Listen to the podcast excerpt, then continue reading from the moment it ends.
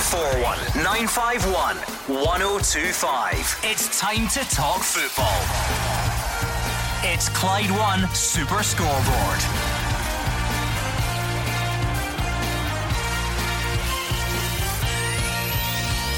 Good evening and welcome to Clyde One Super Scoreboard. James Forrest is backing Celtic to take their ruthlessness into Europe against Cluj tomorrow, building on Sunday's last-minute winner against Mitchell, and as they aim for Rangers, according to Scott Arfield, and financial uncertainty at Partick Thistle as lottery winner Colin Weir withdraws his support. I'm Gordon Duncan. Joining me tonight is Gordon Dalziel and Roger Hannah. A big European away week for Celtic, for Rangers and for Aberdeen. It all starts in Romania tomorrow evening for Neil Lennon's men. I believe Neil will be holding his press conference over there in the next 15 minutes. It's a kind of midweek you would expect the Scottish teams to go and park the bus.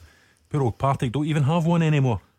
Yeah, good one, Roger. Yes, obviously disappointing news for Partick Thistle this afternoon, Gordon, with Colin Weir pulling out there. But it's all about the European campaign this week. Celtic's kick off tomorrow night in Romania, and then obviously Rangers and Aberdeen and Thursday. So hopefully, fingers crossed, it'll be the same results. I think that we've still got a fair chance that three teams or three Scottish teams can make it through.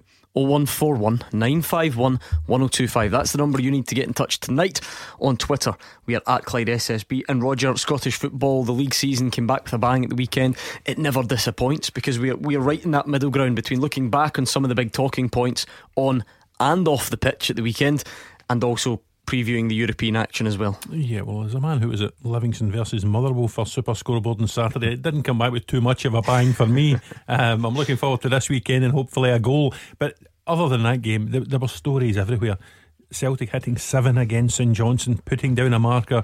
Rangers scoring that dramatic last minute winner. 5 goals in what looked like a fantastic game at Pittodrie on Sunday between Aberdeen and Hearts. A late win for Hibs, a really good one coming back to the top flight for Ross County as well. So stories galore, and as Daz says, hopefully 3 Scottish teams through to the playoff round, and ties, which if you look at them, you know, they're not the worst they could have got, the 3 teams. Did you enjoy your opening weekend, Gordon? Your return for the new season? You've got your new hairdo, you've had a warm weather training camp under your belt, ready to go. It's probably the best for a long, long time, Gordon. I've been to many a flag day, and the build-up before it and the excitement with supporters and everything. Celtic actually got a standing ovation at half-time. They were that good. And you can say whatever you want against St Johnstone, but St Johnstone were very lucky to go to Celtic Park only losing 7. I thought in opening day, the way Celtic went about their business, they were absolutely terrific. Christie getting a hat-trick, just that was icing the cake for him. A lot of us pundits have got him player of the year.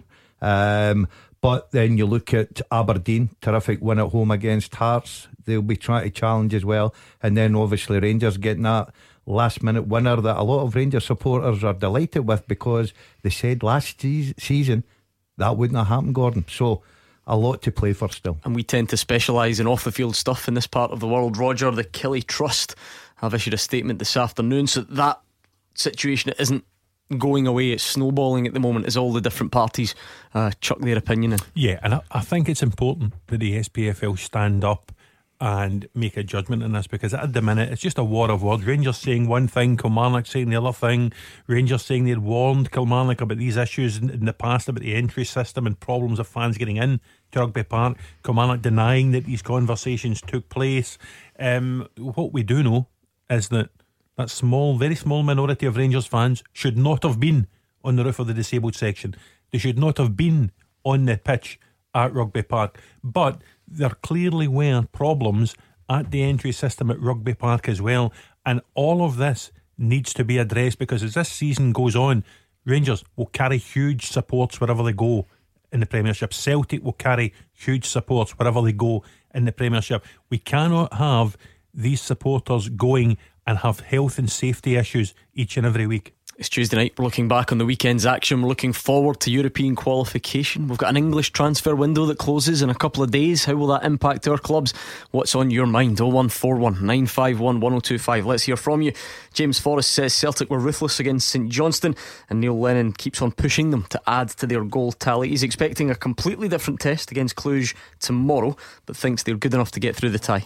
we played St Johnstone last year, and they always make it hard for us as well. But I think Saturday, I think we were ruthless, and I think we just kept creating chances, and just one of the days that the goals kept coming. But I think, as I said, like it's obviously different in Europe, and especially going away to Cluj. We know it's going to be a really difficult game, and as I said, I think we've got the players in the squad to deal with it and hopefully get a positive result. Every manager plays different ways, and I think that's just everyone knows that. But as I said, like the manager here is like ruthless. He wants, we were 3-0 up at half time the other day, and he's wanting to make sure we go out and win the second half as well. And you've seen that, I think, for 90 minutes on Saturday. We just kept going. We're wanting as many goals, but at the same time we got the clean sheet as well. So we've got a lot of good attacking players in the squad as well, like boys coming on off the bench and Saturday and getting on the score sheet as well. So I think that's a real confidence boost to everyone in the squad. That has long since been the challenge for our clubs in Europe, particularly Celtic in recent years. Roger, they're the ones who have been involved in most of the European action. It's how do you take the convincing domestic performances and recreate them in a completely different environment against completely different opposition? Well, they've shown an aptitude for it in the last couple of years, getting back into the Champions League groups. First couple of rounds this year, they've dealt with very well. Sarajevo could have been awkward right at the very start. They, for me, were at their level above the teams you should be getting in a first qualifying round. And to be honest, Gordon, I think at the start, if someone had said to Neil Lennon, listen, you'll get Cluj in the third qualifying round, you'll get Slavia Prague in the fourth qualifying round, I think that's a scenario Neil Lennon would have taken, particularly when you see the form Celtic have started the season. And it is a different game. Of course, St Johnstone at home is different from Cluj away, but you couldn't ask to be in any better fettle going to Romania for this game tomorrow night. Yeah, the one thing that was noticeable, and just listening to James Forrest there, Gordon, in the interview, Neil Lennon has got a different approach from Brendan Rodgers. It was noticeable on Saturday that Brendan liked to keep the ball. He would make 20 passes at the back before the ball went forward. Neil Lennon encourages his players to get that ball forward as quickly as they possibly can. And I think it helps the forward players. I think it helps Christie, Forrest, Johnson I thought was excellent as well. Edwards' link-up play was very, very good. McGregor and Brown just sat there and played balls. Ajer broke forward. They go into this game tomorrow night and they must be getting in with a lot of confidence. I think they can score over there. And if they do that and are very, tight at the back, then I think they've got a great chance of progressing. One of the main sticks used to beat Brendan Rodgers with Roger, and listen, you can hardly question the domestic record given the trophies he won, but it was always about Europe and an inability or an unwillingness to change away from home against difficult opposition. I don't know if Cluj quite fit into that bracket where you would have to do that. What are you expecting in terms of approach for Celtic tomorrow? I think unwillingness is probably the word. Neil Lennon is more pragmatic, I think, than Brendan Rodgers. He would be willing to change his philosophy to a slightly more defensive one if he felt the need. Brendan always wanted to go and play his way regardless of the opposition or the venue or whatever, and sometimes, as you say, that was used as a stick to beat him with. I would expect Neil Lennon to go there. I would expect Celtic to be reasonably solid.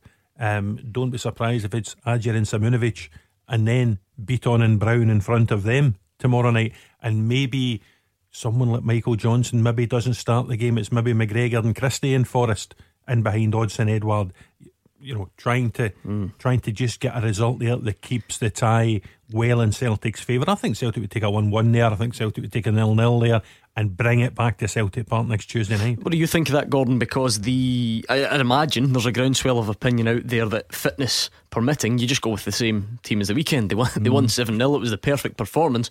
But Rodgers already suggesting there might be changes to try and adapt to that European arena. It depends how the manager sees it, Gordon. The first thing he's got to do, bring the game back to Celtic Park, make sure you're still in the tie. That's exactly what he's got to do tomorrow night. What would your guess be then? Stick with the winning formula or adapt? I think that the only change, if everybody was fit, the only change, if Neil's away from home, he might look at a more defensive with Johnson coming out the team. And although the lad, I thought he set everything going with his goal. He turned the defence of St Johnstone inside out. Terrific goal. And all of a sudden Celtic were just in the front foot, and they were just creating chances and scoring for fun. I think that Neil looking away from home Going to be a tough test. He might, if he was going to make one change, he might just leave out Mikey Johnson and bring in a more experienced defensive player. 0141 951 1025. John is in Coatbridge. What's on your mind tonight, John?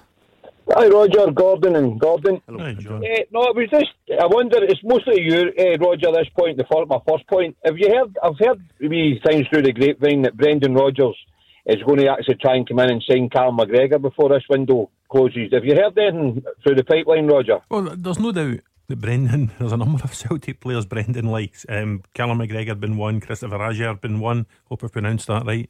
Kieran Tierney is obviously another one as well. Brendan's got a lot of money to spend now, 80 odd million for Harry Maguire. I don't think he could rule anything out at all. The thing are people putting two and two together though? No, listen, Gordon. The point John makes, you're right. Brendan Rodgers, huge admirer of Callum McGregor. That's an open secret. Everyone knows that. I think where this might fall down is, I honestly can't see Celtic selling Callum McGregor right now. I could see them selling Kieran Tierney before Thursday at 5 o'clock. I don't think there's any way Celtic would sell Callum McGregor at the minute. Is the Christopher Ajer one more glaring, just simply because we know that Leicester have got a lot of money and have lost a central defender and all the rest of it? Not at all. Big Chris has been a player transformed. You're going to have to add some context here. Roger Hannah's been getting a bit of stick on social media for his pronunciation of what you and I would say Ajer. You tend to go for Ajer. You've been even getting a bit of stick, and you're backing down. You're going for Big Chris from now on. I promised last week from this week on it would be Big Chris. And then someone pointed out to me Christopher Julian's even bigger, but I can pronounce Julian. Medium sized Chris. Big Chris has been probably Celtic's most improved player in the last year or 18 months. People are coming to watch him. AC Milan have watched him recently, and Brendan Rodgers has had a first-hand view of Ajer's improvement. So he might see him as one for the future. He's actually well off for central defenders. He's with Harry Maguire away. Johnny Evans is still there. Philip Benkovic, if you remember, is still there. Wes Morgan, the captain when he won the title, is still there. Soyuncu, the big Turkish central defender, is there as well. So it's not to say he's going to go and spend a lot of this money on a like-for-like replacement right now for Harry Maguire. But Ajer and McGregor are definitely ones he likes. John, we are going to find out in the next couple of days what impact the change in the English transfer window has on us, because we're quite selfish. We're not really bothered what it means to them, but what does it mean for us though? Is there going to be a knock-on effect? Are you worried about losing Celtic players between now and then? Well, I don't know, because I know I've heard a wee story as well that I know we're supposed to be Livy and Cham has been unhappy, but apparently now I think he feels wanted under Neil, know what I mean? So I don't know. As I said, there is, as Gordon always said, there's definitely a player in him, know what I mean? It's just if he's got his head together, know what I mean? Because he's a smashing player when he's on when he wants to be. So, as I say, but I wouldn't want to lose Callum McGregor, know what I mean? I think he's the man that's going to take over for Scott Brown, know what I mean? In the long run. But yeah, John, the one thing I noticed about Cham at the weekend, I was just watching him when he come on.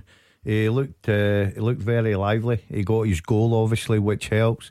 He looks like he's a lad that's maybe just had a chat with Neil Lennon and settled down a little bit. And I think he now knows that he's in for a fight, because he is a very talented player, you've got to say, but he's in for a fight if he's going to claim the number one position in the middle of the park against, for instance, Brown, who's the captain, and McGregor, who's probably one of the top players and first on that team sheet every week. So he needs to get himself back in the right frame of mind and start challenging to see if he can get a regular game, but it will be very difficult. But done himself no harm whatsoever, because he come on, looked lively, and as I say, he got a good goal. John, you got another point? I would just, as I said, Gordon and the guys, I wasn't a fan of Neil getting the job, right? But as I said to Gordon off air there, I was in the game on Saturday. It was my 50th on Saturday, so one of my mates, I've not got a season book now, but my big mate, Big Martin, gave us the season, and it was brilliant. And see the way, the difference, and don't get me wrong, I mean, obviously we don't like Brendan Rodgers for what he's done, right? But we can't about his record in domestic football. But the way Celtic get the ball forward, as Gordon said earlier on there, it was night and day. And as I say, I think it does, it benefits the forwards and even the attacking midfielders. And as I've been on here for the last 2 years, champion about Ryan Christie, I think he's been proved right now. And I would like Mr. Guidi to come on tomorrow night and admit that it was wrong, because I was on last year and said to Mr. Guidi, about Ryan Christie making it. He said he didn't think we'd ever make it to Celtic, so I hope Mark can come on the morning and admit it to me. John, to be fair to Mr. Guidi, as you call him, I don't think he was the only one, because when Ryan Christie came to Celtic at first, I thought, no, I don't fancy him to, you know, claim a regular spot. He went to Aberdeen, which was the best decision that Celtic and Ryan Christie's ever made.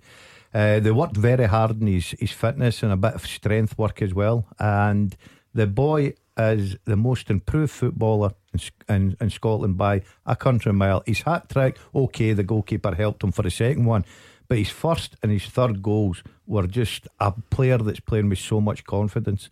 And I've got to say, Mr. Guidi was not the only one that had probably written Ryan Christie off. I think we had a Celtic fan on the phone last night who admitted as much. He didn't think, you know, he certainly couldn't see this one coming. I noticed a lot of you guys, you pundits, tipped him to be Player of the Year before the games even kicked off on Saturday. Clearly there's still a long, long way to go, but you just wonder how he's going to cope with being the main man, or perceived to be one of the main men. Up until now it's been about trying to sort of force his way in and prove that he belongs to be there, and now it seems as if it's his to lose. After watching him, sorry Roger, after watching him on Saturday, Gordon, he believes he can be the main man. He's just full of confidence. His goals sum up for me. The first one he takes, and I'm sitting, you know, I've got a great angle of it, and it's a terrific finish. No goalkeeper's getting near that. Second one, as I say, he had a shot at goals. Goalkeepers, Andrew Clark was shocking for it. And his third one, to get the hat trick as well. His movement's incredible. It must be, you know, to play against him. Teams come to Celtic Park and try to play against that. His movement is so good. He's so hard to pick up. He can finish. His touch is great. His timing of runs are great. As I said, I didn't see that coming as well, but he's the most improved player in Scottish football at the moment. You talk there as if there's some sort of pressure on Ryan Christie. No pressure on Ryan Christie at the minute, Gordon. I'll tell you who the pressure's on. Tom Rogic. How's Tom Rogic going to get back into that Celtic team? Well, nice problem to have, I guess, if you're Neil Lennon. 01419511025. Big thanks to John on the line. Like I say, Tuesday night, so we're caught right in the middle of looking back on the weekend's biggest talking points and looking ahead to a massive, massive week of European qualification. In terms of the Rangers camp, we're going to hear from Scott Arfield next. Give us a call. Clyde One Super Scoreboard with Thompson's Road Accident Solicitors. The compensation you deserve when you've been sidelined. Talk to Thompsons.com. Roger Hannah and Gordon Dalziel are here. Give us a call or tweet us at Clyde SSB, looking back on the weekend's biggest talking points and previewing a huge couple of days in European qualification as well. Partick Thistle fans, quite keen to hear from you. After 7, we're going to take a closer look at what's been happening. It's been a turbulent couple of days, various reports coming out, the club trying to respond to those, and now the news this afternoon that the financial backing from Colin Weir has been withdrawn. So let us know how concerned you are, or if you think this will all turn out well in the end. You tell us. 01419511025. Celtic are now in Romania ahead of tomorrow night's qualifier. Neil Lennon's press conference is very soon, so we'll keep you up to speed if he says anything of note. Let's look at Rangers' situation. Scott Arfield's looking for them to build on their last minute winner against Kilmarnock when they face Mitchell and on Thursday. He says he saw flashes of their potential on Sunday, and the group that Stephen Gerrard's assembled has the right mentality to succeed. Yeah, and that's the thing that we spoke about at the end of last season. It's the thing that we spoke about during the season, and again that's what we've been saying here at the start of the season. So as long as we go as strong as possible, as long as possible, then we can keep going, and we've got leaders in there that's going to step up big times. But it is a mentality thing. That's the sort of mentality that the manager's brought into this group of players. It's what he's banging on about, to go as long as possible. And well, I think if you look at other teams, when we conceded their goals, you know, they go into they get momentum going forward, and rightly so. So we're hoping that's obviously going to be with us. And European adventure's another one that we're going to do. So we're going to that game on Thursday.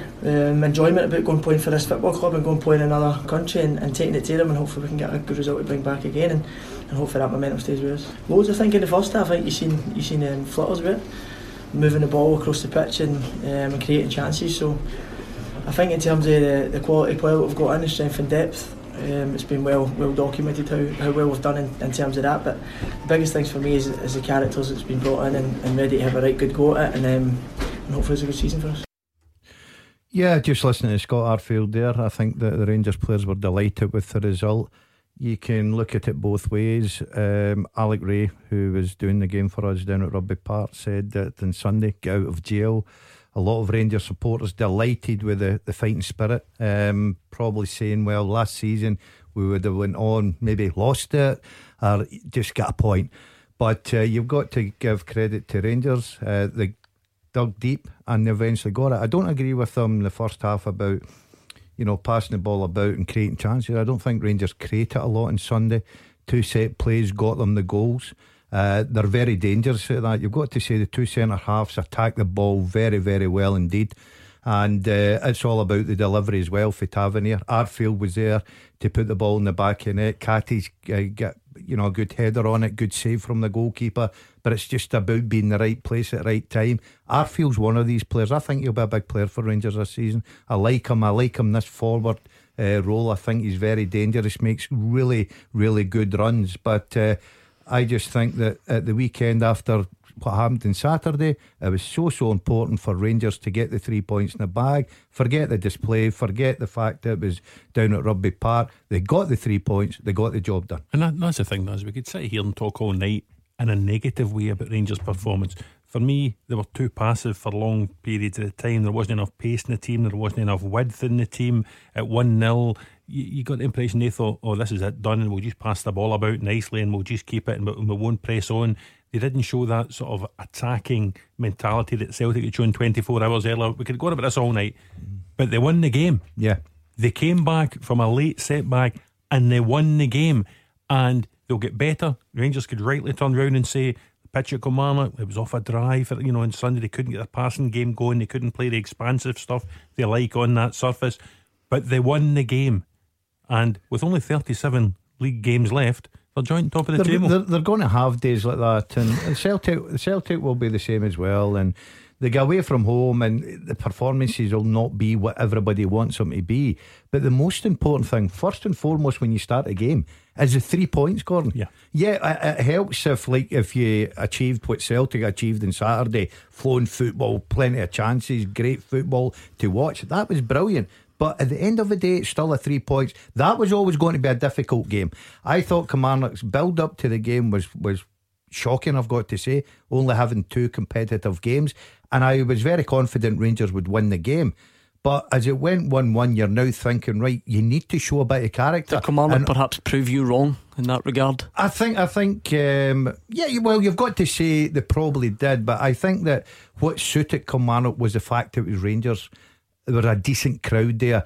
Players got a lift from that, Gordon. I think if that had been a Hearts, I think Kilmarnock would have fell flat in their face. It'll be fascinating to see. They've now got Hamilton Accies back to back in the Premiership and then in the Betfred Cup. And you're right, those two games will be crucial for that. Can actually set the tone for Kilmarnock's season, because they're not getting hammered because they've lost to Rangers. Lose a couple of times to Hamilton, they're under pressure. John's a Rangers fan in Hamilton. What's on your mind tonight, John? I'm just wanting to see if there's any truth in the Morelos to Brentford deal with £15 million.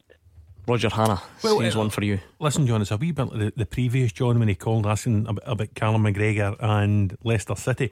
I'm sure there is plenty of interest. Brentford have just landed £20 million for Neil Maupay going to Brighton. They need a striker. They lost at home to Birmingham at the weekend without scoring a goal. I am quite sure that they have a long list of strikers, potential targets. I'm quite sure Alfredo Morelos will feature somewhere on that long list. But as we sit here at 6:30 on the Tuesday night, as far as I know, Brentford have not been in touch with Rangers about a deal.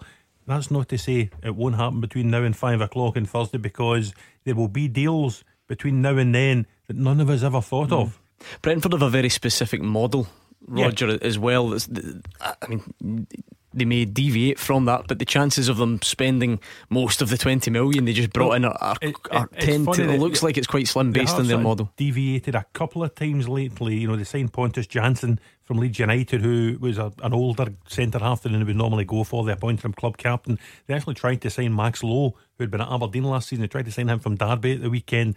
They had a big knockback. I would expect them to go back in and try and get him again. So they are spending a little bit more money, but they can afford to, Gordon, because they're getting a lot of money in, notably the 20 million for Mopey. So be interesting to see what they do. They will buy a striker, they'll bid for a striker. I'm just not sure it's going to be Morelos. What do you think, John? I hope it's not Morelos. I've got another quick point if I've got a minute? Sure. It's just the media outcry the Rangers fans on Sunday, how they're getting tarnished with this. They brought the disabled shed and stuff. But Celtic done this at Pittodrie in 2017. There was no mention of it. And also over social media and various newspapers, there's Rangers sectarian singings everywhere, but there was no mention of the Celtic banner at the weekend when there's a child abuse scandal going on at Celtic now, and there's no mention of that. Remind me of the bus shelter, the disabled shelter at Pittodrie. Did that one collapse, John? It didn't collapse. That's probably why there's not the same comparison, Roger. I mean, it's difficult to remember every time a fan has been on top of. The Rangers fans shouldn't have been on it at Kilmarnock, and the Celtic fans shouldn't have been on it at Aberdeen, whether it collapsed or not, because they don't know it's not going to collapse when they get on it. So I've seen the footage of the Celtic fans at Pittodrie. Listen, they shouldn't have been on it. It's as simple as that. Go to the football and try to behave yourselves. Thank you very much, John in Hamilton. 0141 951 1025. Still loads of time to get your calls in. We're on Twitter at Clyde SSB. Neil Lennon is speaking at the moment in Romania. I'll keep you up to speed if he says anything of note. Well, there's one, in fact, on El Hamed's injury. He's included in the squad and he makes the game. Simple as that. So there you go, Gordon. Yeah, good news. I was quite impressed with him at the weekend. In fact, I would go as far to say I was quite impressed with the two full-backs, Gordon. Right, okay, people will point the finger at St Johnstone and, you know, Forfar beat them and Troyes beat them in the Bedford Cup, but it doesn't matter. It's just you've got a feeling for players. It was the first time I've watched the two fullbacks, and I've got to say they looked very good indeed. And I think Neil Lennon picked them out, didn't he? Neil Lennon picked them out, and Alison did the post-match interview on Saturday evening. He mentioned the two fullbacks, and obviously, as I said, I was at Livingston, I didn't see the game, and it was at the back of my mind that I wonder if he's just trying to give the two new lads a wee jolly up by mentioning them. But it's interesting to say you said they played well. Well, let's speak to Craig, who's a Rangers fan on the line. Hi, Craig.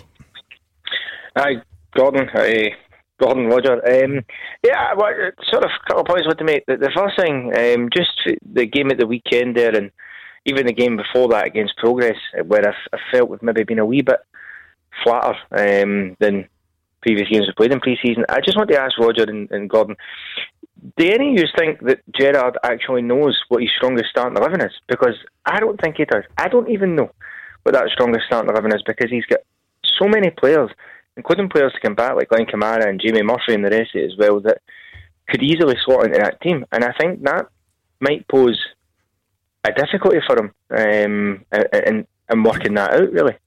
And also, Craig, he's brought in two centre-backs that wasn't involved. They weren't involved in Sunday. He's paid a lot of money for one. So that's a decision that he'll have to make. But I think what his aim this season was the fact of having a look at his bench when he needed to make substitutions and knowing that he had strength to go in there and keep the quality up. Whereas last season, I think that Stephen Gerrard looked at the bench sometimes and thought, I'm not going to improve anything here. It's not going to make it any better. So I think that's why he's got such a big squad now. And he'll need that squad because there's a lot of games to be played over the course of a season. Injuries, suspensions, everything comes into it. It'll be interesting to see who probably plays the majority at the back, whose two centre halves will be. You look at on Sunday, Cattage and Goldson, who played last year together for a spell, they end up getting the goals. Well, Cattage makes the goals for Arfield, and then Goldson scores the winner. Always look dangerous at set plays. So just now, I don't think he will know what his strongest 11 is, but I'm sure by the time the end of the month comes and he goes to Ibrox to play Celtic, I think you'll see his strongest 11. Listen, it's a valid point Craig makes. Do you not think football's changed though? The days of a first 11, you couldn't pick. What's Manchester City's first 11? Guardiola changes it every week. What's Liverpool's first 11? Klopp changed that midfield every week, and quite often changed the centre half alongside Van Dijk. So I think the days of managers saying, "Oh, this is my strongest 11," I think those days have gone, because teams, they're rotated. They play so often nowadays. The managers don't think anything. They routinely make 2, 3, 4 changes every week. So you don't need to have a strongest 11. You'll have a nucleus. A manager will have about five players in his mind that you would think, I'll play them. Exactly, but that's not 11 then, is it? No, I'll play them probably most weeks if they're available and fit, unless they look a bit tired near the end of the season. And then he'll fit other squad players in round about. To answer Craig's question, and your 5 or 6 you speak about, McGregor will play every week when he's not suspended. Tavernier is a captain, will play every week. It looks as if Goldson will play more or less every week. Davis, when fit, will play every week. McGregor and Gold for Rangers. Ryan Jack is one that Stephen Gerrard really likes. He plays every week. And then you would think Morelos. And then I think he'll alternate. You know, the wide guys, it was the weekend, it was Arfield, Nojo, and then on came Jones and Stewart. So, you know, you'll see changes there. I mean, Craig, what would he make of Rodgers' response? Does it really matter if he doesn't know exactly what the strongest starting 11 is? And what does that mean? Because I would imagine that a strongest starting 11 to play Hamilton at home might look very different from a strongest starting 11 to go to Celtic Park or to go to Mitchell in Europe.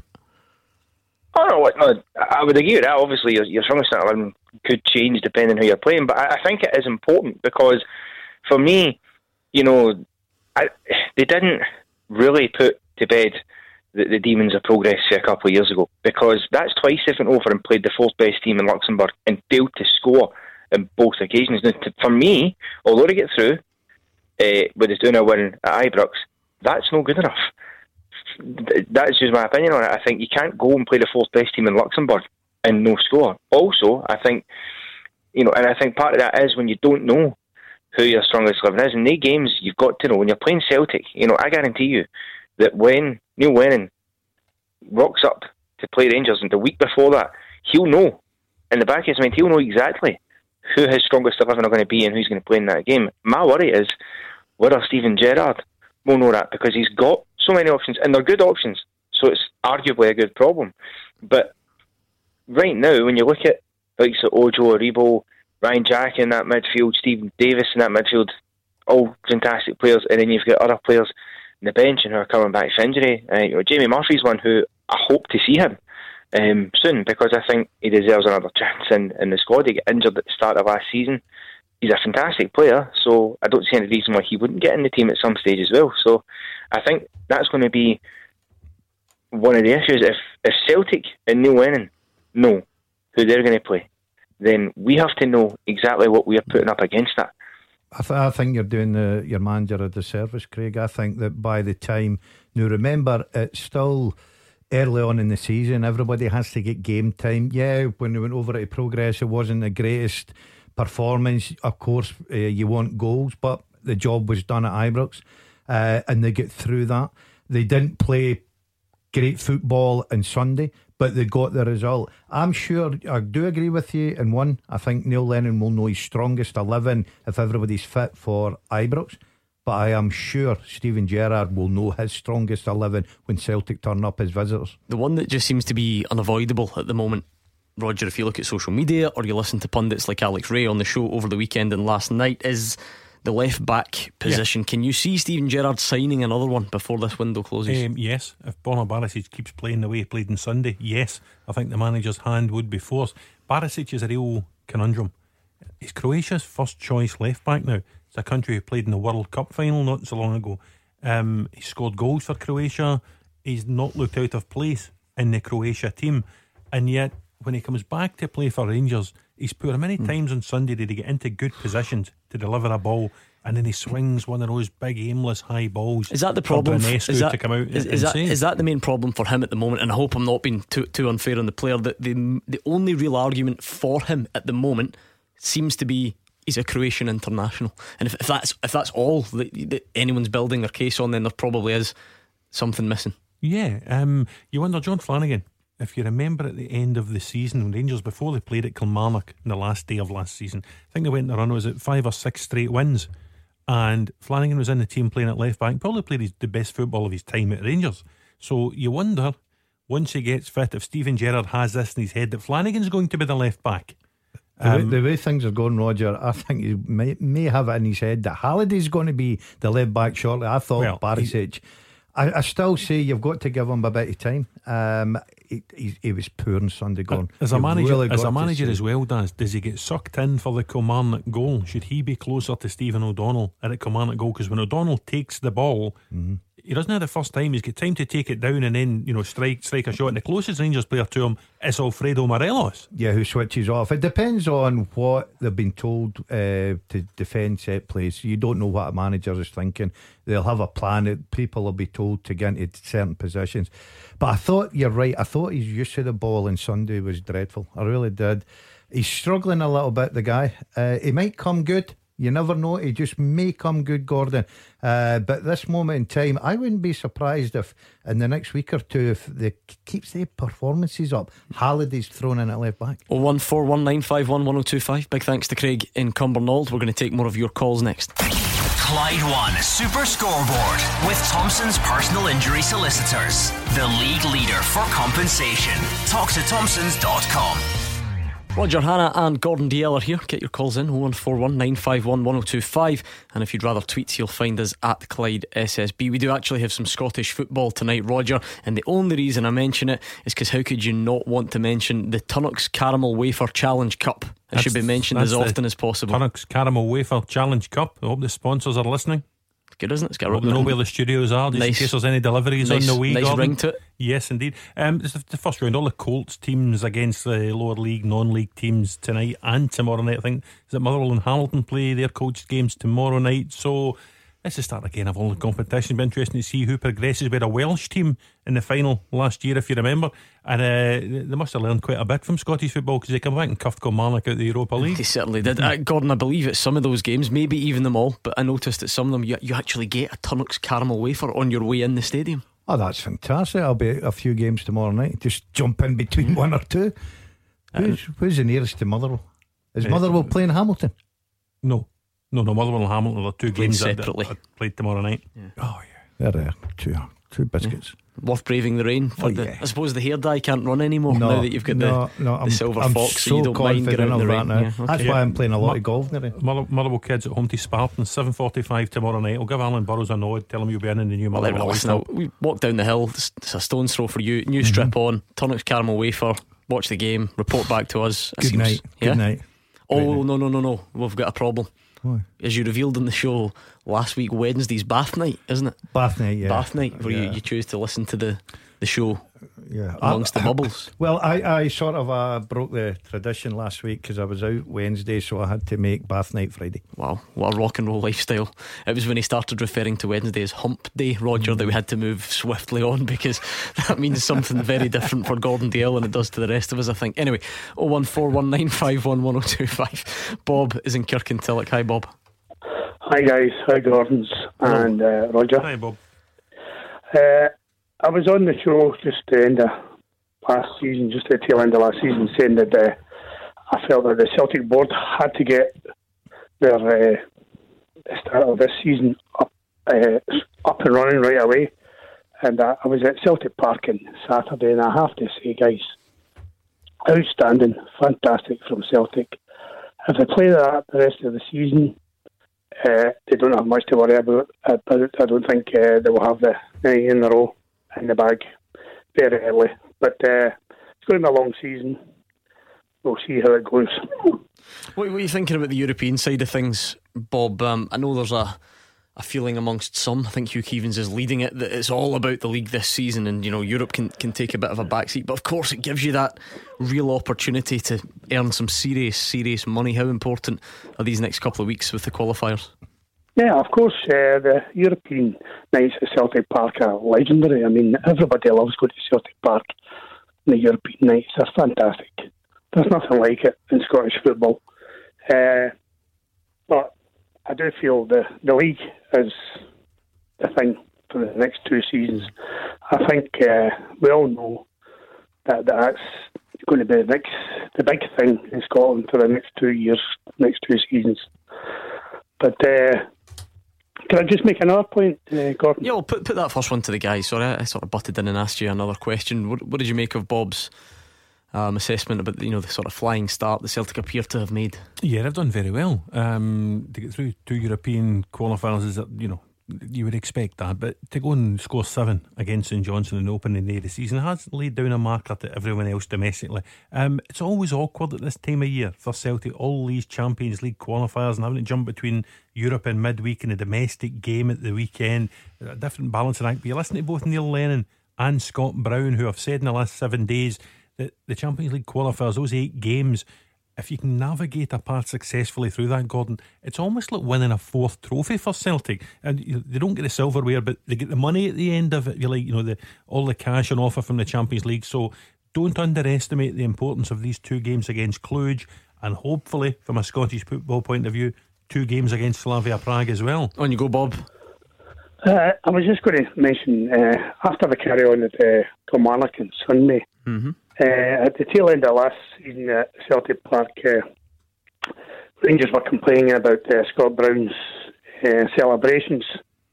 I feel that all the players, all the professional players in the SPL have a duty. Now, Goldson ran into the crowd there. I'm not just blaming the Rangers players, it's all throughout Scottish football. They must have a duty of care. He ran into the crowd after scoring on Sunday there, and I think that certainly helped in the way the Rangers players, Rangers supporters, celebrated. I encouraged them onto the pitch, I think. So maybe all professional footballers should have a wee think just before the. Yeah, I mean, Roger, they're certainly told not to. It usually carries a booking. I don't think Conor Goldson did get booked for it, incidentally. I'm going to slightly defend Conor Goldson and then criticise some of his teammates, because I think Conor Goldson actually stopped or attempted to stop at the side of the goal, was shoved by a teammate forward, and there were a couple of his teammates, more than a couple, went past Goldson and did go into the crowd. I think Nikola Katic was the only one that was actually booked by Willie Collum at the weekend. But it's a very valid point Bob makes, and I think not only does Steven Gerrard need to remind his players of their responsibilities, even when that great high of scoring a last minute goal, Steven Gerrard needs to remind them of the responsibilities. And I don't think it would do any harm if other managers did the same, because you see Ryan Hedges of Aberdeen going into the crowd and getting a booking after his late goal against Hearts as well.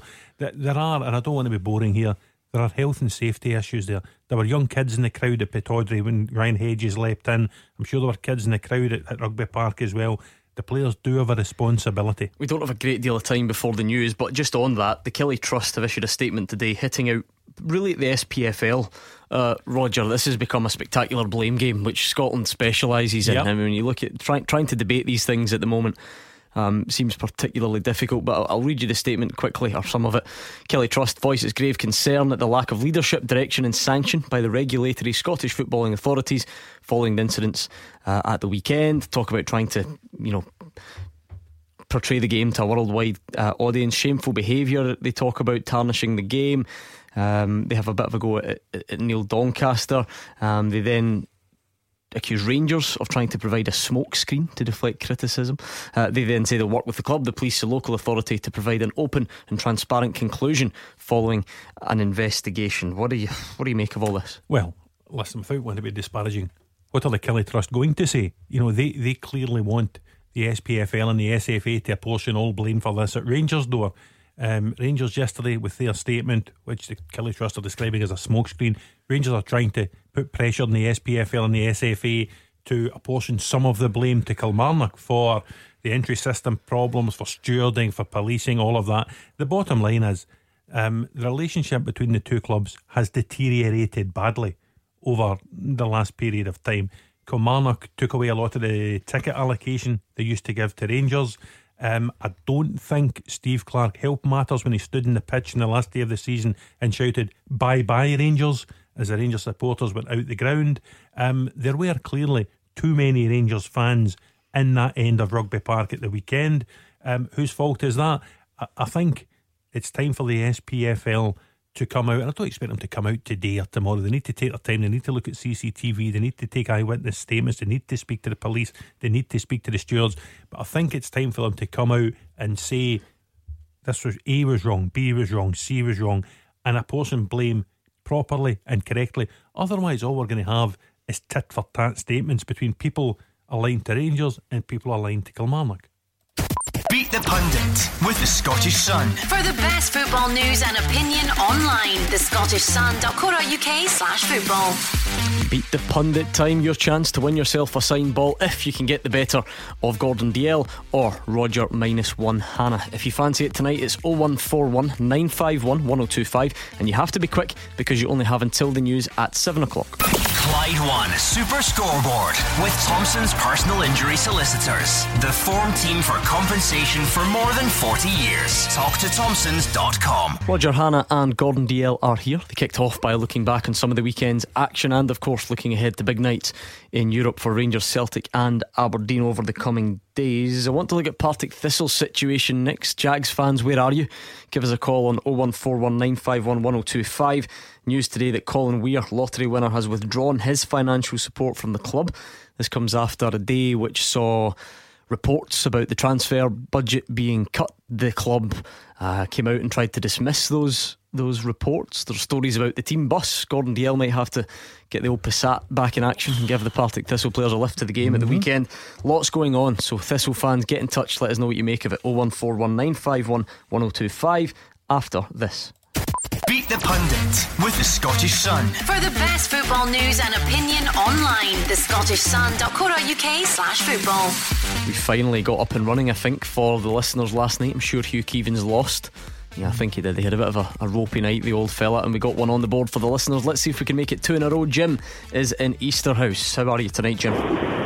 Fine, Gordon. Thank you. It's fine. Good stuff, Jim. I'm going to toss the coin. Heads, you're going to be up against Roger, who will start on -1, and tails, you will be up against Gordon DL. It is tails. Gordon DL against Jim from East. Yes. Celebrating already. It's a victory before we've even started. Brilliant. Right, I've got beef with DL. You've got beef with him? Aye, my pal used to play for him and said he was murder. The worst manager he played under. Oh, who's this? Name and shame. I can't tell you, sorry. There you are. Somebody's spreading stories.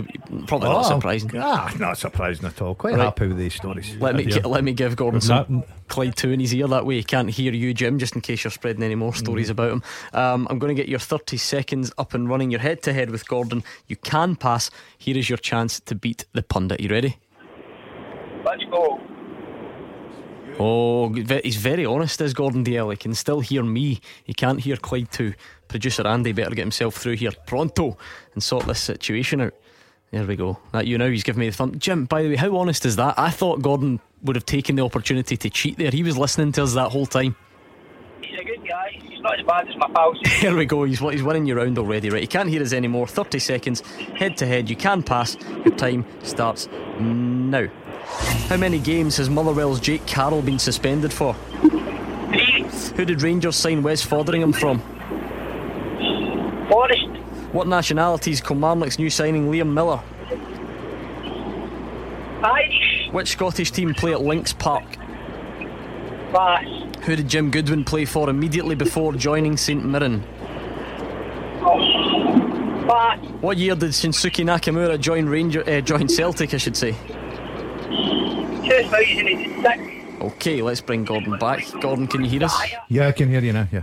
Jim's saying he was dire. I could hear them. They're tough. I think they're quite tough tonight. Okay. I think you're going to struggle as well. Oh, probably will. Yeah, I think you will. You ready? Go. Same set of questions. Yep. How many games has Motherwell's Jake Carroll been suspended for? 2. Who did Rangers sign Wes Fotheringham from? Scunthorpe. What nationality is Kilmarnock's new signing Liam Miller? English. Which Scottish team play at Lynx Park? Lynx Park, Montrose. Who did Jim Goodwin play for immediately before joining St Mirren? Alaba. What year did Shinsuke Nakamura join Celtic? 2004. Okay. Still think you were dire, Jim? Atrocious. He's gone from dire to atrocious. This could be a good game then. Let's find out. First question. How many games has Motherwell's Jake Carroll been suspended for? It is 2. So Gordon got it up and running. 1-0 to him. Who did Rangers sign Wes Fotheringham from? Swindon. It was Swindon. Oh, you had started with an S. None of you got that one right. You're a Rangers fan as well, Jim. You'll be kicking yourself. Still 1-0 to Gordon. What nationality is Kilmarnock's new signing? Well, he was there last season as well, Liam Miller. He's Canadian. Canadian producer Andy made up the questions. He's obviously just trying to get one in for his countrymen. Still 1-0 to Gordon. Good game. Yeah, it's a classic. Which Scottish team play at Lynx Park? It is Montrose. You got there in the end, Gordon. It goes 2-0. I'm worried for you at this stage, Jim, because you've still got nil on the board. Who did Jim Goodwin play for immediately before joining St Mirren? Was it Stockport? It was Hamilton Accies. Oh, that? Yes, it was. So it's still 2-0 to Gordon DL. No. And in what year did Shinsuke Nakamura join Celtic? One of you said 2004, one of you said 2006. It was 2005. Yadobol, if you've ever seen the famous Shinsuke Nakamura video, Jim, on YouTube. Jim, you still there?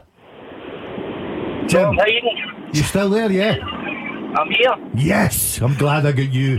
2-0. See you later, Jim. Jim, don't let him brag, because he wasn't very good either. But he was still better than you. You get 0, he get 2 hard lines. Catchies. Oh, Jim's got a 0. I'm just dying to know who his pal is that thinks you're the worst manager I've ever had. Oh, that, you could narrow that down to about 500 people.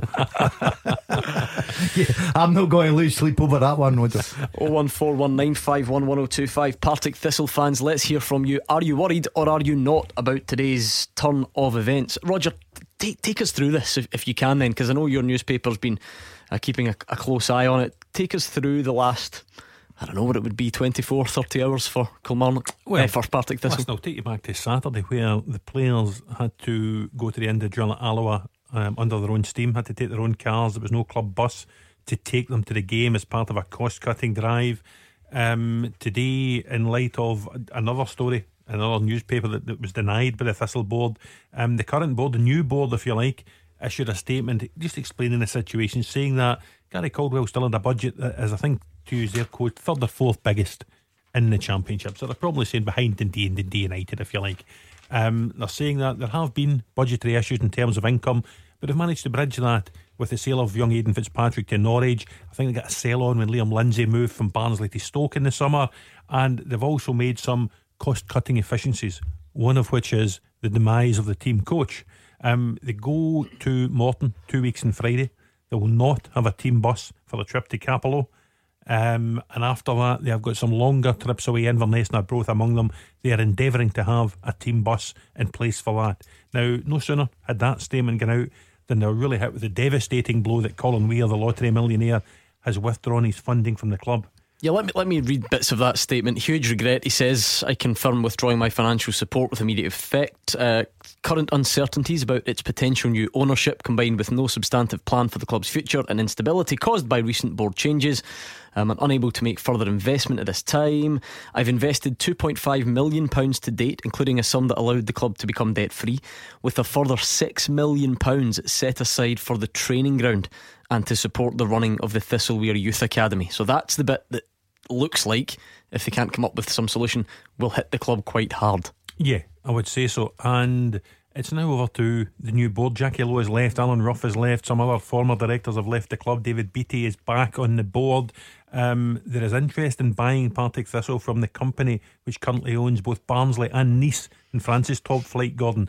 But that deal is far from complete. There are uncertainties over football's dual ownership roles. If you remember back in the day, for an example, if you remember, Mike Ashley had to dispense with his shareholding in Rangers because he could only take, I think it's 9.9% of a second club, having had a controlling stake in Newcastle. So you would think on the face of it, the people who have the controlling stake in Barnsley wouldn't be able to take a controlling stake in Partick Thistle. That all seems to be up in the air in a minute, and I think it's that kind of uncertainty that has caused Colin Weir to step away from Partick Thistle tonight. It is a devastating blow to Partick Thistle. At the minute, it doesn't look as if the youth, the new training ground, I should say, will go ahead. And you would worry at the minute about where Partick Thistle are going to kick on now in the future. Partick Thistle fans, what do you make of it then? Are you worried or are you confident that this will all be worked out in the end? You tell us. 01419511025. From a player's perspective, Gordon, when we hear things like they won't get a bus to take them to their next two away games, that seems like quite a big deal, because you don't hear about it too often. I just wonder, you've played and you've managed players, is that as big a deal as it seems to the outside, or will the players just shrug and get on with it? They'll just have to shrug and get on with it, Gordon, but I think it is a big deal. Preparation's everything. This is a big season for Partick. Obviously Roger touched on there that Dundee United, Dundee favourites to, you know, be up there challenging the big budgets. Partick, as the board have come out and said, third biggest or fourth biggest budget in the league. They'll be expecting big things. So if you're going to expect big things from the manager and the players, you've got to at least act professional. Yeah, and it looks bad. The game, the next away game at Morton, it's one of the TV games on the Friday night, Gordon. So all the cameras are going to be there. Yeah. What's it going to look like for Partick Thistle? Gary Caldwell, Brian Kerr, Kenny Miller stepping out the back of a hatchback outside Capello to go in and play a game that is crucial for Thistle, having already dropped points at Alloa at the weekend. It doesn't put out the type of image that should be associated with a full-time team of the stature of Partick Thistle. I think you're right there, Roger. It's not like they're a part-time team. It's not like they're paying poor wages. So if you're going to be a professional full-time club, act like one, Gordon. Get a team bus. It's important. You're right, Roger. Stepping out of cars and all that at Capello. Plus the fact, if you're in a team bus and you're going to a game, you find that players like to have a chat, talk about the game, talk about what's happening. It gets everyone together as well. I think that is that's a body blow for players. Players do like the fact of getting on a bus, getting together for that game and going to the away ground. And what the Thistle statement didn't say this afternoon, the Thistle club statement, not Colin Weir's statement, what it didn't say was what's actually happening with this proposed takeover. You know, some directors have clearly left the football club because they weren't happy. You know, I remember Jackie Lowe and her associated directors putting a statement out shortly after they left, and that would have worried you if you were a Thistle fan. The future ownership of the club was not addressed in the statement today. All it said was Gary Caldwell's budget's untouched and we're making contingency savings elsewhere. Now Colin Weir, who has been extraordinarily generous to Partick Thistle since his fortunate lottery win, even he now has reached the point where he's worried about his investment and has withdrawn his investment. And it's a day of more questions and answers for Partick Thistle. Partick Thistle fans, let's hear from you. 01419511025. Alistair's in Corker Hill. Hi, Alistair. Good evening, Gordon and Roger. I've actually been on the road since 25 to 7, Gordon, so I haven't heard any of the calls what I was going to phone up about. But being a football fan, I'm worried about what could happen at Thistle, especially what's happened in the past a couple of times. And this time, because Jerry Collins was on STV tonight and he's really feeling for it. How do you feel about yourselves, fellas? I mean, Roger, we don't want to paint it out to be more dramatic than it is at this stage. As you says, it's more about unanswered questions rather than impending doom at the moment. Yeah, I would agree. But, Thistle's results on the pitch hadn't been great. They were relegated. They flirted with another relegation last season. Gary Caldwell came in, he stabilised them, he kept them up. That was a good thing for Partick Thistle. But what would worry me is that a lot of the people who were involved at the club, Jackie Lowe, Alan Ruff, who'd come back into the club in an ambassadorial, directorial role, a couple of other directors, they've left, they've gone. They don't like what's happening at the club, they've walked away. Colin Weir, who had put in £2.5 million, a lot of money, Gordon, even for a lottery winner it's a lot of money, had put £2.5 million in, had rendered the club debt free, had promised to bankroll the new training ground out in the west side of Glasgow. He's now not happy. He's walked away as well. So while we're speculating on the future, because we don't know all the ins and outs, all we can go on is the statements that people associated with our make. We don't know.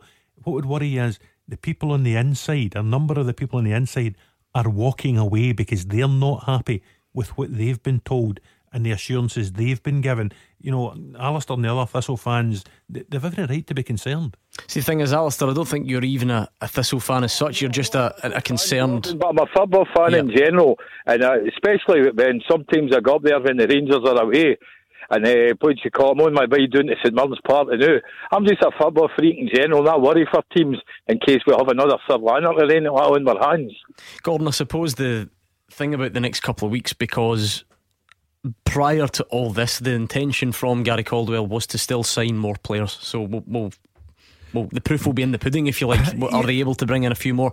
The first statement, if you like, the one from Partick Thistle today, was suggesting that the transfer or the player budget isn't going to be affected. So we'll watch with interest over the next couple of weeks to see if new players do come in. I'll be very surprised, Gordon. If I was a Partick Thistle player or involved in the club, I'd be a bit worried. If you're cutting costs with a team bus, remember this is probably every fortnight, two a month, a team bus, you're cutting costs and you're taking away from your players, and yet you're still saying, well, the budget's not going to be touched. I can't see Gary Caldwell going out and putting another, I don't know what Partick pays, say they pay £700 or £500. I don't see them putting another £700 a week on the wage bill. A lot of it's about perception as well. It's about the image of the football club. Remember years ago Aberdeen got rid of the toaster from Pataudry, and it was only to, you know, to save a few quid. The publicity was dreadful for the club. This publicity for Partick Thistle is dreadful. They look like that's a bigger deal than the bus itself, probably. Yeah, they look like a Mickey Mouse operation when they're rolling up at championship games, asking players to get, you know, out the back of their own cars to go and play, and it's noted, or fund their own bus, presumably. Yeah, and it's noted they didn't win the game at Alloa at the weekend, you know, off the back of having to take their own cars to the games. Hugh is a Partick fan. He's in Cumbernauld. Hi, Hugh. How you doing? I don't know where to start.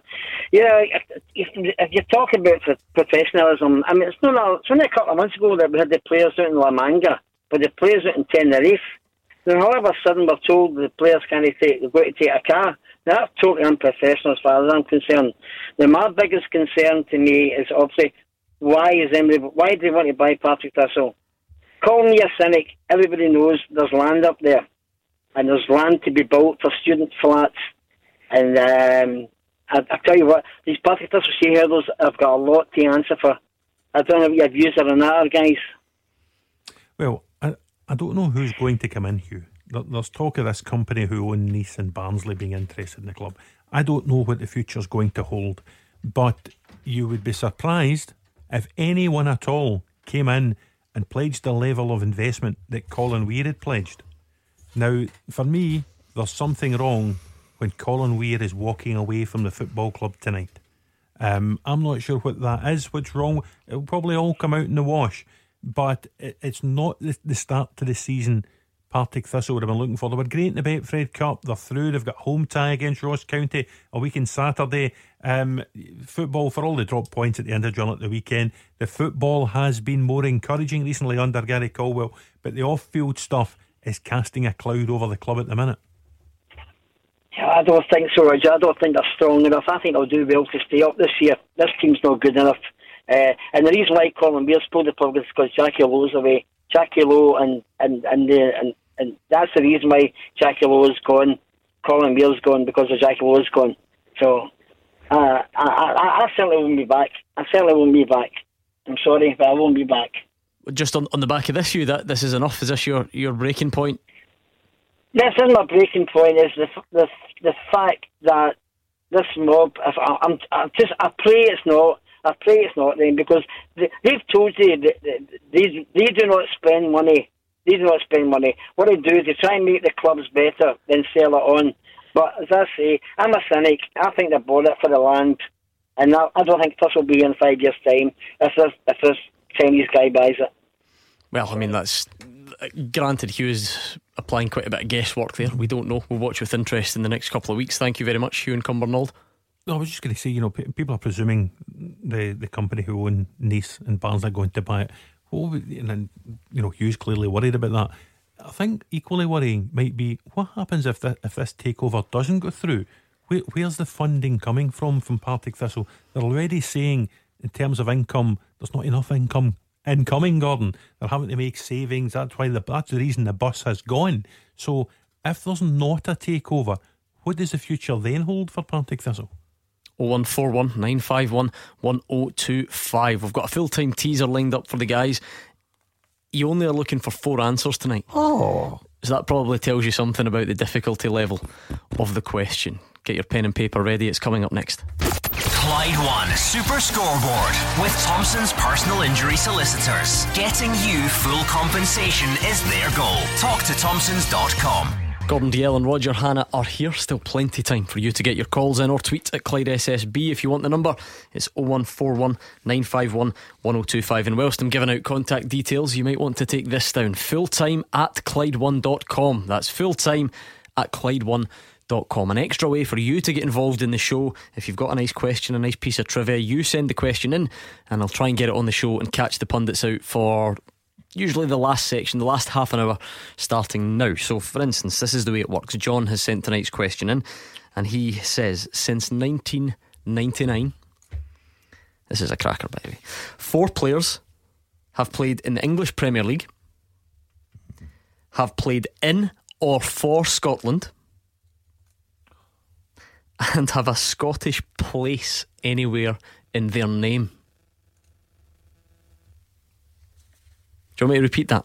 No, because it doesn't matter to me. Since 1999, 4 players have played in the English Premier League, have played in or for Scotland, and have a Scottish place anywhere in their name. Surname, right? Yeah. Is Jason Scotland one?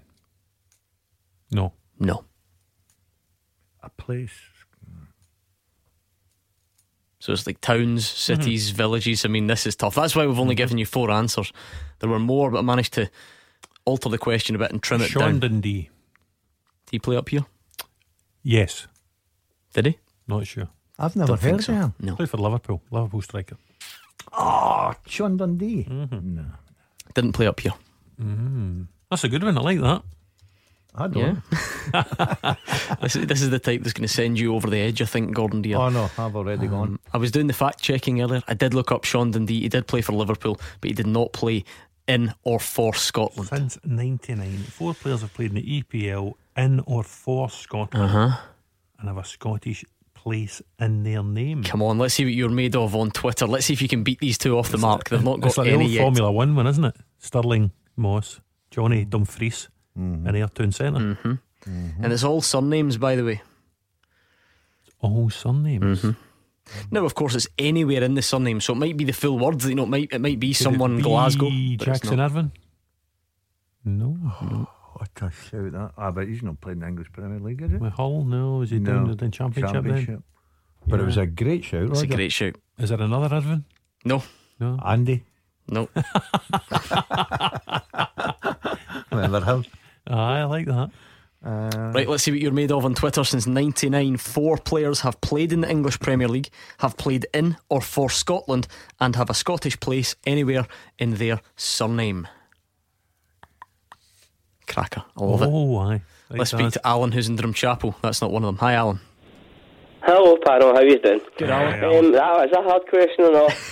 But my quick point is just about this carry on me. The fans are on top of the disabled shelters. Yes, I think this is that's terrible for me. The supporters should know that before they do it. If they run onto the park or do damage like that, they know for a fact they're going to maybe even put the club into a bit of trouble. Because even people at the Kilmarnock is going to be like coming into Rangers thinking, well, Rangers are going to get themselves into bother for doing that. Well, that's the wider discussion then, Roger, isn't it? I mean, trying to debate something like this in this part of the world is brutal, because if you're a Rangers fan, a lot of people want to absolve your fellow fans of any blame and point the finger elsewhere. And if you're not a Rangers fan, you seem desperate to pin all the blame on the Rangers fan. But the bigger question is, as Alan says, about this idea of getting into trouble. Is there a deterrent? Can there be a deterrent? What would be a deterrent? Well, I've had this discussion before. And you can back down the strict liability route, because I'm not particularly sure that would work. I think you need to take a step back. It's not a black and white issue. There were wrongs for me on many levels. Major supporters should not have been in the roof of that disabled dugout. There's no doubt about it. There are other issues as well, though. You know, we even discussed it earlier on. Players have a responsibility. Not just Rangers players. We mentioned Ryan Hedges of Aberdeen as well. There's been others too last season. Did Scott Brown not get a second yellow card for going into the same stand at Rugby Park? For me, there's an onus on players not to go and engage their own fans. They're not supposed to do it. We had Celtic fans on last night actually being honest enough to say, rather than this blame game, we've experienced this at Rugby Park. Can we think? So there were clearly ticketing or entry or stewarding or policing problems. You could see, Nick and I could tell even before the goal went in, there are far too many people in that stand, Gordon. So there are a lot of issues to be tackled by the authorities, the SPFL among them, and we need to give them time to go back through the images, to go back through the witness statements and have a proper look at where the blame lay, if you like. Maybe that's just what we like to do here. We want by Monday night to have one group or one person to pin all the blame on and move on. When the truth is, it's far more complex than that. I'm the same myself. Alan, what did you make of it on the field? Yeah, well, on the field, for me, I was thinking, well, the first half was quite really good, actually. I thought we should have maybe put the game to bed in the first half. But maybe the second half we started slacking off a wee bit. But I think the players are still a wee bit like missing where Kent used to be. Well, we used to play, because Kent used to be good at doing that and keeping the team good. But I think the players, the way they started playing, they ended up missing Kent a wee bit. Gordon, I think when you go there, there's a combination of factors. One, that Kilmarnock are, despite what you've seen in pre-season, are hard to beat. You look at the players they've got, the sort of spine of the team. We know the pitch as well. So you've got a couple of things to combat, and the chances of any team going there playing open, free-flowing football and dismantling Kilmarnock are pretty slim. Well, they've got players that know how to play the system, Gordon, under Steve Clark. Alessio didn't change much of it. The one thing that was noticeable on Sunday, the minute Rangers got the ball, Kilmarnock just dropped onto their 18-yard box, and then they had bodies in front and Brophy up front running from side to side, and says to Rangers basically, come and break us down. Rangers were too slow in the ball. Maybe that was because of the conditions. I'm not making excuses for them, but the pitch, Alec Ray was there. He said that obviously it hadn't been watered, and you know, it wasn't for Rangers to get their passing game going. But Kilmarnock are very disciplined in what they do. They made it difficult for Rangers, but it was all about the win, I think, for Rangers, especially after Celtic's, convincing 7-0 and the way they played on Saturday, and they set the league campaign going. It was up to Rangers to go to a difficult ground, and people will find it hard down there because they have got decent experienced players that know how to play, and it's always a difficult ground to go to. But it was about just getting the result. I didn't think Rangers played particularly well, but I don't think Rangers bothered about that. I think it was all about getting out of there with 3 points. That's something that Rangers managed to do very well at this time last season, Alan. If you remember the European qualifiers, the route to the group stages, they didn't have to be brilliant. They had different challenges to face. They found ways of winning games or drawing the right games, and they got there. Are you confident that can continue this week against Mitchell? Yeah, I'm sure they will. I'm hoping they do anyway. Well, I've heard as well this first game against Kilmarnock, that's the most points we've got against Kilmarnock just in the first game than we did in the full season last season. Yeah, I certainly struggled in the head-to-heads last season, Roger. Yeah, only 2 points. I think 2 draws at Ibrox, 2 defeats at Rugby Park. So it's a positive start. We said earlier on the show, Alan, we could sit here and pick flaws in the Rangers' performance all night long. The bottom line is they won the game. They get the same 3 points on Sunday that Celtic had got for scoring 7 goals on Saturday. So they've won the game. They've won away from home against the side who finished third in the Premiership last season.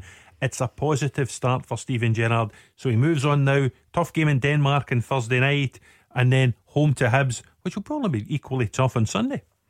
Thank you very much. That was Alan Indram Chapel. Give us a call back sometime, Alan. It's 01419511025. I'm looking at Twitter to see if we've got any right answers. Right, go ahead. Yet. Sorry, go for it. I've got some funny ones coming in though, I must admit. One I was going to ask, I don't know if this is, I'm still struggling with the question. Barry Bannon. Yes. Because it's got Annan. It does. It's got Annan in it. Superb, Roger Hannah. I'm impressed. I'm going to test Mr. Smith. Christian Daly? No. Yes. Why? Wow. Daly is a place in Ayrshire that Ross and Robbie McCrory come from. Is it spelt the same? Yep, 2 L's. Dailly. Well, it looks like it's one of those questions, John, that's going to have 50 million answers that we hadn't thought of. But are you sure? Definitely spelt the same. 100%, because it's just along from my stomping ground of Girvan. It's where the McCrory twins come from. What I love about the village of Daly. Because to be fair, John sends a lot of questions in, as you know, and he always researches them thoroughly, and he says, note, places are towns, villages and cities with upwards of 2,000 people according to the 2011 census. Well, I couldn't possibly say how many people live in Delhi. I think it's 1,984. I don't know, I'm just making it up. I mean, the two McCrory boys have left. They've left, yeah. But Barry Bannon's won. Barry Bannon with Annan in it. Okay, no worries. Yeah, I think you're on your own with this, Roger, because I'm going through Motherwell's, Airdrie's, Hamilton's. Hamilton's. No, too late for Willie Kilmarnock, isn't it? Willie Kilmarnock, no, he's not there. Bishop Briggs. What? Phone Bishop Briggs and ask if he knows the answer. Stephen Bishop Briggs. Funny you mentioned Motherwell there, Gordon, because we have had our first involvement from the compliance officer of the new season, Roger Hannah. And the reason we're going to mention this tonight, let's treat this as a learning curve, because we will eventually get one of these involving Celtic or Rangers, and the phone lines will blow up, and the questions will be, why does this never happen to any other teams, and how can this be possible if the referee saw it at the time? Well, Jake Carroll of Motherwell has been given the first upgraded yellow card of the season. He was booked by referee David Munro for a bad tackle on Livingston's Nicky Devlin at the weekend, but the compliance officer has since got involved. The panel of three ex-referees was asked, do you think it should have been a red card? Because the referee did not properly see it. Even though he saw it and gave the yellow, he didn't see the full extent of it. That's been upheld, and Jake Carroll will now miss two games, one against Celtic and one against Hearts. Yeah, I was actually at the game, and it did happen away in the far side of the pitch at the Tony Macaroni. So I've got a bit of sympathy for David Munro, the young referee, because at the time I didn't think it looked a red card challenge at all. I thought yellow card. It was two guys going for the ball. Jake Carroll was slightly late on Nicky Devlin. I have to say, I agreed with the referee at the time, and I thought it was a yellow card. You see a different angle in the television camera, a far closer angle. It doesn't look great, to be fair, does it? It doesn't look great, but I was still surprised when it was upgraded today, I have to say. Yeah, I'm with Roger. There are two things here though, Gordon, aren't there? It's not necessarily about do you think it was a red or not. It's about the process. Because I know Fraser Wishart's big on it. He doesn't like that upgrading of. I totally agree. I think if the referee, who's obviously seen the incident, Gordon, because he's handed a yellow card out, I think you just accept that. I think it's just, human decisions on the day. The referee's a part of the game. I don't like this 2 days later or a day later, three ex-referees sitting down a panel and then saying, no, we'll upgrade that to a red card. I'm with Fraser Wishart for once in my life. I totally agree with him. I don't agree with that. The referee has seen the incident. He's given the yellow card. I think that should be enough. Write down the time that you've agreed with Fraser on something. That's the first time ever. Yeah. I mean, Roger, it's likely that we'll see some of these as the season progresses. What is interesting though is the fact that in the past there's been this school of thought that you'd be as well appealing everything, because some of them were so unpredictable last year. But Motherwell have said, well, do you know what, we think that was a red card. We think it was a red card. We've looked at it. We think it was a red. We're not going to appeal it. We're not going to issue a statement. We're not going to make a song and dance about it. We're so hard done by. And they've just taken it on the chin. Will that catch on? No. Oh, okay. Don't be ridiculous. Sorry, it's worth a try. John's question's causing all sorts of drama here, but it's John's list. You just blame him. We're looking for, on the teaser tonight, since 1999, 4 players have played in the English Premier League, have played in or for Scotland, and have a Scottish place anywhere in their surname. You've got Barry Bannon. I've no idea. Okay, we'll try and get the rest of the answers next. Is there a Wick in there somewhere? No. Okay. We'll get the rest of the answers next. Clyde One Super Scoreboard with Thompson's personal injury solicitors. They play to win every time. Talk to Thompsons.com. Roger Hannah and Gordon Dalziel are here. They've not walked out in a huff, because this teaser question is very difficult. Thanks to John for sending it in tonight. Full time at Clyde1.com if you want to send the questions. And just to be clear, they don't need to be as complex as this, but just we'd love to have all your questions. Full time at Clyde1.com. Tonight's is, can you name, since 1999, 4 players have played in the English Premier League, have played in or for Scotland, and have a Scottish place anywhere in their name. The guys have got one of 4. They've got Barry Bannon, so Annan is part of Bannon. I'll help you out with some of the ones that are coming in on Twitter just quickly before we speak to Tom on the line. Bertie says Joey Barton because of Dumbarton, but that's the other way around. He would need to have Dumbarton in his name. Think about that. So Hugh Moan's gone for James Forrest. He's not played in the English Premier League. What else have we got coming in? And I'll have to say, Roger, we did a bit of research. You went for Christian Daly, yep. And it turns out that Daly has a population of 880, so it doesn't come under 878. It doesn't come under John Smith's list, because he told you it was towns, cities, villages of 2000 and over, as per the last census. Yep. So he does his research, this guy. Right, have you got any more? You've got Barry Bannon. Hey, Don Cowie. That is brilliant. Yeah. Where is Cowie? Stirling. Yeah, superb. I thought that was the hardest one. Just next to Billy Bannockburn. I must admit, I thought that was the hardest one. Barry Bannon, Don Cowie. I've been all round Lanarkshire. Oh, what about Alec Cleland? Yes. Oh, well, yeah, done. Beauty. Well done. Superb. Superb. Alec Cleland. And all of a sudden you've only got one to get. Alec Cleland, Don Cowie, Barry Bannon. Tom's a St Mirren fan. What did you make of the weekend, Tom? We were disappointed, Gordon, but at the end of the day, that's football. Good evening, Gordon and Roger as well, by the way, guys. Hello. Happy new season, Tom. Hi, Tom. Hi, Roger. How are you doing, guys? Just a wee update. Do you think, Roger, do you think we'll stay up this year? Yes. So do you. Who did you tip, Roger, for the bottom two places? I'm going to whisper it after the first day of the season. I did tip Ross County to get down, but listen, they're always going to get a high from Flag Day up there. They caught Hamilton Accies on a bad day. They played well. It's a long winter, Gordon, as you'll discover. I just think, Tom, St Mirren showed they had a bit of steel last season, coming back from the debacle of the League Cup at the start of the season, losing Alan Stubbs. They sort of re-energised again in January, fresh players in, and they kicked on and they stayed up. A lot of those players are still there. Jim Goodwin's not long in the door. He's beginning to add. The lad Durmus played very well in his league debut at the weekend. They've added Jorkiev, Obika, Tony Andrew in forward area, so you would think there's a goal scoring threat there as well. They've added Foley in the midfield, McLaughlin at the back.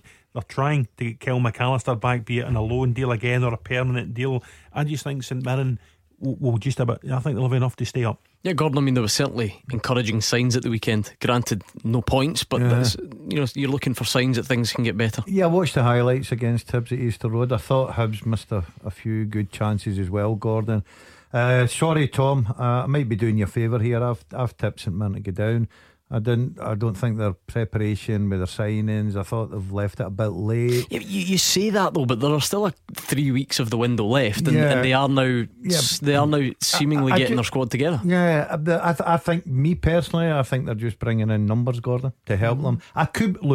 I would love to be wrong, because the one club I do like outside my own, I like St Mirren. I like everything about them. I mean, to be fair, Roger will shed more light on this as well. The players they've brought in do appear to be fitting into what they're trying to do, Roger. Well, in their priority positions. It's not like it is just a numbers game. Yeah, they were unlucky. Lost a late goal to Scott Allen at the weekend. I'm told the performance prior to that had been good. Sean McLaughlin missed a header at the back post about a minute before Scott Allen scored the goal at the other end. So it was a more encouraging performance than the fans had seen in that Betfred Cup when they were poor against Edinburgh City, Albion Rovers, East Kilbride. They lost at home to Dunfermline.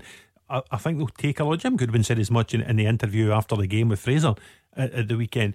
It's taken a lot out the game. They don't have an easy run of games coming up. You'll be able to confirm, Tom. Is it Aberdeen at home, then Rangers at home? Aberdeen on Sunday, then Rangers the following. Yeah, and there's no League Cup. Obviously they're out in the League Cup as well. So it's an awkward start. But listen, that might just allow the new guys to settle in a little bit when there's less pressure on them to get results. The big games, you know, Tom, will be against Hamilton, against Livy, against Ross County. Did I whisper it in this show? Against St Johnstone, down in that bottom six. If you can get more points than you lose in those games, Tom, you'll be fine. Bring on Aberdeen, that's what I say. Bring on Aberdeen. Well, they look pretty good as well, don't they, after the weekend, Gordon? Yeah, Aberdeen, I think that'll be a tough one. You look at their first three games, Hibs away, Aberdeen at home, Rangers. I would like to see them picking up some points, but I don't think they will. I think Aberdeen will beat them. I think Rangers will beat them. And then it's a bit of pressure on the next game. As I said, Gordon, you've got to tip some team to go down.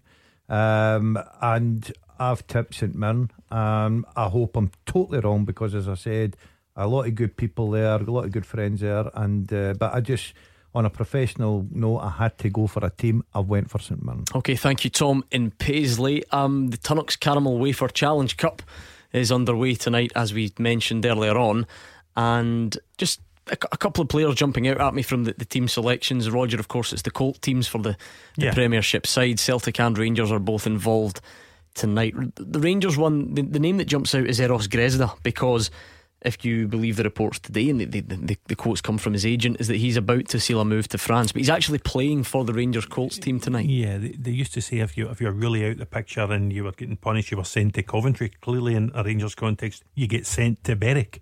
I'm really surprised Eros Grezda is included, you know, away from home, down at Berwick, against a Lowland League side. He is so far out the picture, it's scarcely believable. If you believe what the agent says this afternoon, he will soon be away to France. I know Dijon and Brest were both keen to take him. I would think there would be a loan deal done in the next 48 hours, and everyone should keep their fingers crossed it doesn't get injured tonight.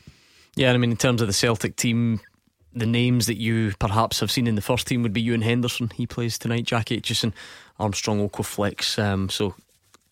You know, like I say, Gordon, it is mostly the Colts team. You're just always looking for the odd so-called senior pro who's been pitched in there. Yeah, I'm a bit like Roger.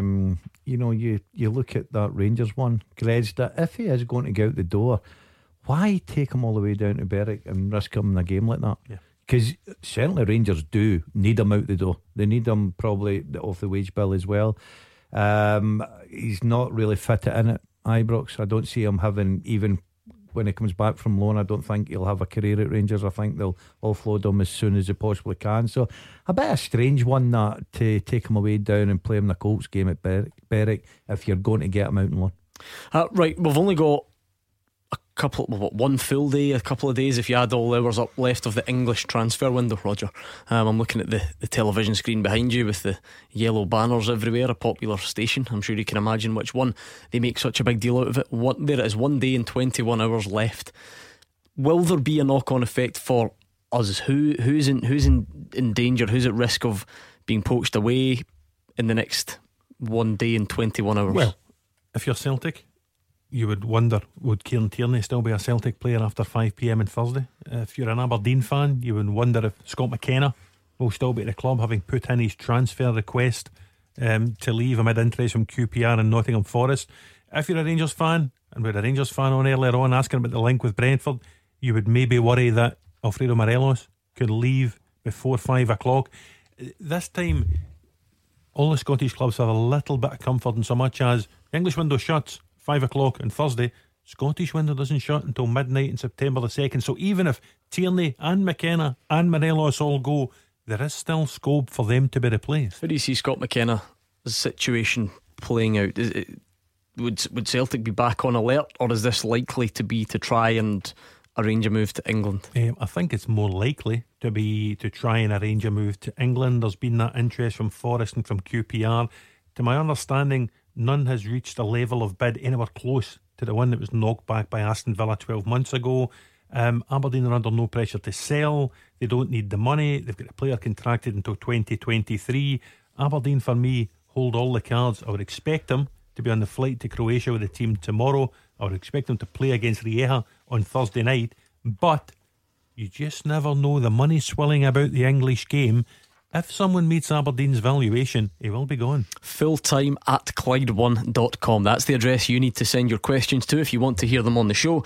John sent this one in tonight, and it is a cracker. Since 1999, 4 players have played in the English Premier League, have played in or for Scotland, and have a Scottish place anywhere in their surname. A lot to take in, but the answers will help you. Guys like Barry Annan, Don Cowie, which is a village in Stirling, and Alec Cleland. Now that means you've only got one of the 4 to go. I'm quite impressed with you, I must admit, and it's been a good team effort. You come up with Alec Cleland. Oh, that was a belter. Just down the road, Nicky Law. He's done it. He's nailed it before I've even started. Roger Hannah, where's your sense of suspense? I've not even started the theme tune yet, and he has nailed the last answer. Nicky Law. just along the road from Cleland. Yep. See, I was going that direction. You were going that direction as well. You'd actually passed Cleland. I wondered why you had the map out over there. I was wondering what you were doing. Played for who in the English Premier League? What was it? Was it Bradford? No. Sheffield United? It was Sheffield United. Nicky Law, there we go. And then played just down the road again in Motherwell in the top flight, didn't he? So there we go. That was a great effort, I must admit. Thank you very much, Roger Hannah and Gordon Dalziel, for joining me, Gordon Duncan. As always, the biggest thanks goes to you for your calls, for your tweets, and for just listening to us as well. We will be back tomorrow night, 6 o'clock, in the company of Mark Guidi and Jim Duffy. In the meantime, just stay right where you are, because Callum Gallagher is up next.